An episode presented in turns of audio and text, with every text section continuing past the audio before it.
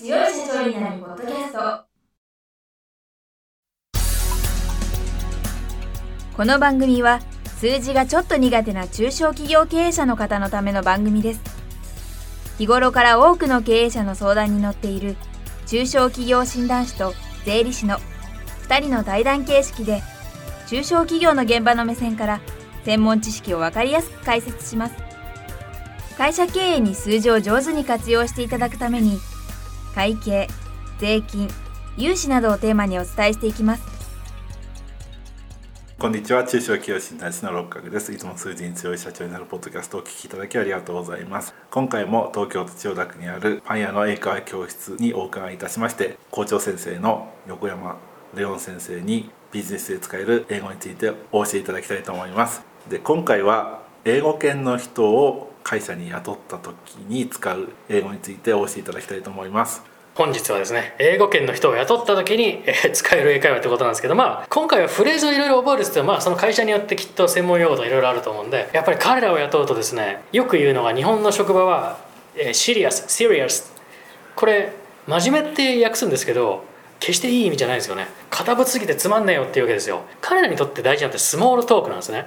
ビジネスの商談の場でもよく言われたのがいきなり商談に入るよりもスモールトークをないやつは無粋というかかそういうふうに見られるみたいなんですね。オバマ大統領と前大統領と安倍さんが会談した時も全くスモールトークがなかったっていうのをなんかこう通訳の方が言ってたんですよね。だからオバマさんってやっぱそういう人なんだみたいな悪い評価だったわけです。ってことを考えたら英語圏の人をやっぱ雇ったら基本的にスモールトーク雑談をなんかしなきゃいけないわけですよ。と言っても雑談ってどうしたらいいか分かんないじゃないですか。例えば彼らが雑談を重要視してる証拠として大体会うとですね。How's it going? とか How's your weekend? とかなんか How have you been? How you been? とか調子どうって聞くわけですよ最近の調子どう？とか週末どうだったって必ず聞くわけですよねそうすると我々は大体一言で答えるわけです Yes, good とか How was your weekend? Yeah, busy とか大体英語のレッスンでも Hey, how are you? って言うと大体みんなまあ夜なんでしょうがないですけど I'm tired とか I'm very busy とかもうそんなばっかですね。つまり一言で答えるよりも3分ぐらいで答えると話す気があるんだなっていう風になるわけですよ。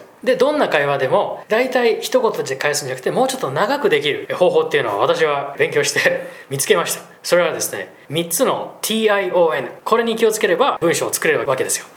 最初は3つの TION これショーンって読むんで3つのショーンって言ってたんですけどなんかちょっと発音的にいまいちなんかね良くないみたいなので TION というふうにしました。1個目 information。情報ですね。どうでもいいから情報を書くといいです。でその次 emotion。どうでもいい情報。まあ例えば今日ジム行ったとかどうでもいいのでもいいですね。で emotion どう思ったか。今日はなかなかいいトレーニングができてよかったなとかそんなんでもいいです。で最後は information emotion。そして最後はクエスチョン。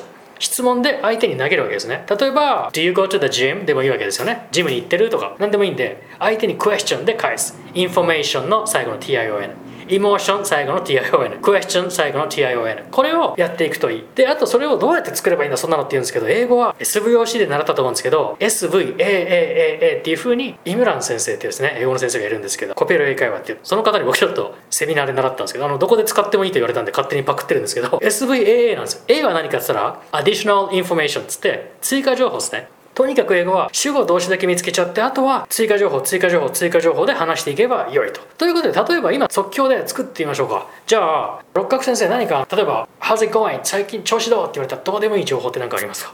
日本語でとりあえず。自宅ではい。ランチを作っている、あいいですね。自宅でもうこういうの最高ですね。でイモーションそれについてなんかどう思ったかとか。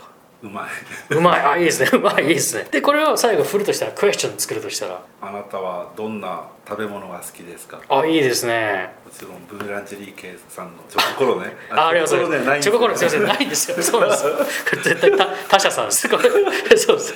いやそうです。ちょっと言っときますあの父に。さあじゃあ今の自宅でランチ作ってるこれも SV から見つければいいんでじゃあ例えば SV からいくとどんな感じになるでしょうか？I enjoying あおいいですね。おーあ最高ですね。これこういうふうにエンジョイを持ってくるとかねこう動詞を工夫することですごいあと主語を工夫することでいろんな言葉ですね I enjoy my cooking lunch これ最高ですね。大体みんな I cook lunch とかなんですけどもちろんそれでもいいんですけどエンジョイ素晴らしいですね。うまいって聞いてますけどすごいうまい。It's delicious いいですね。It's delicious いいじゃないですか。It's delicious であなたはどんな食べ物が好きですか？What kind of food あいいですね。お完璧ですね。What kind of food クイジンって言った方がいいんですか？